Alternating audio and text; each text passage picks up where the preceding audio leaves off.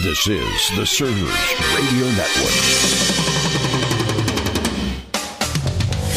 This is your server's moment. Every moment is a part of a server's journey, and we hope this moment will be motivational for you for your journey of serving your customers, your coworkers, or your family. I'm Rocky DeStefano, and here is today's server's moment.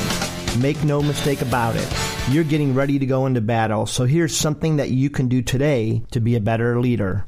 All right, so today we're going to talk about the issue of recognizing progress. And I think this is a big deal because so many of our workplaces are fast paced.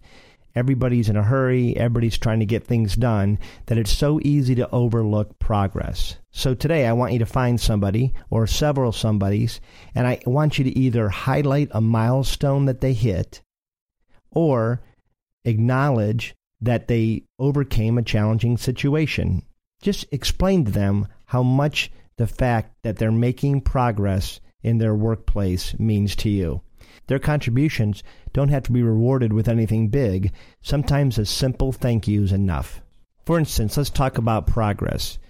At, in, in my world of Chick fil A, it can be something as simple as making fewer mistakes on the register or repeating an order back to a customer more often.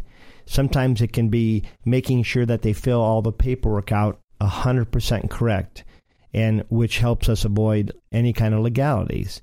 Progress can be measured in a million different ways, and sometimes it's just working on their attitude, coming in in a better or sunnier mood. But progress is easy to find when you're looking for it. So today, find progress. And that's it. That's it for this moment. I just want to remind you that on Wednesday we do a deep dive here at A Server's Journey, and you can subscribe and join us each and every week. I'm Rocky DeStefano. Thanks for joining with us as together we learn to be better leaders.